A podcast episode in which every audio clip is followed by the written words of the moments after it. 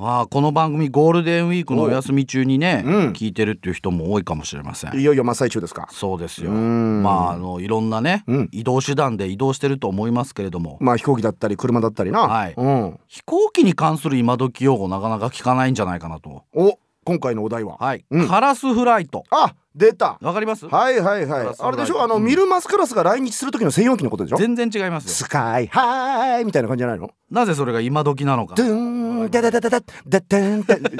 俺じゃないミルのマスカラスフライトだからそれそうじゃないのっカラスフライトっていうのは修学旅行の団体が乗り合わせたフライトはいはいはいはいはいそうですよ爪襟の黒い学生服、ね、うんあの黒い学生服が揃うとカラスの集団に見えるということで、はいはい、まあそういう名前になったとあーねだから折島さんがいてもプチカラスフライトだよね、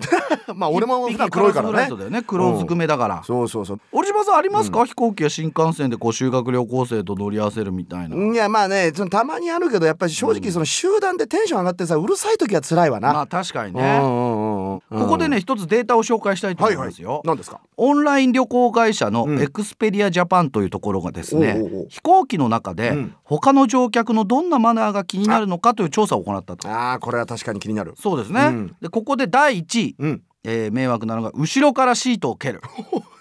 まあ思わず蹴っちゃおうー新宿昭和館の映画館みたいなね第2位、うん匂いがきついあ これ完全に浅草の名画座みたいな感じだよ昔の第3位、うんうん背もたれを深く倒してくるああこれはなまあこの辺まではうねん大体こう想像つきますけども断りなしに背もたれってのは嫌だよな、ね、以下うん子供の面倒を見なあいおしゃべり好き肘掛けを無理やり占領するなどありましたけど、まああーこれなんかは飛行機の狭さがねもたらしたデータかなと、まあまあまあいけませんよ、ええうんうんうん修学旅行どこ行きました俺はね、まあ、奈良京都当たり前だけど、だねあのー高校の時に広島の尾道行けたなあれ最高じゃんう勝手に選ぶことできてよかったけどねあ俺らもね生徒でルートを、うんまあ、全部考えて、ああよかったじゃ飛ない行機とかも全部自分たちで予約するっていう修学旅行だったんですよ。ああそそこで選んだのが、うんうんうんあのナルトの渦巻きを見 て萩津和野を回るっていう渋すぎるう修学旅贅行だっ沢じゃないだいたい今時ねいや贅沢だよそんなにたぐるっと渋よすぎる、うんえー、俺なんか都立だったか ら、うんあの私立の子に聞いたらあれだぞ、うあのマレーシアとか行ってんだぞマレーシアね、うん、韓国とかよ、飛行機乗るのも一応社会勉強だからマレーね。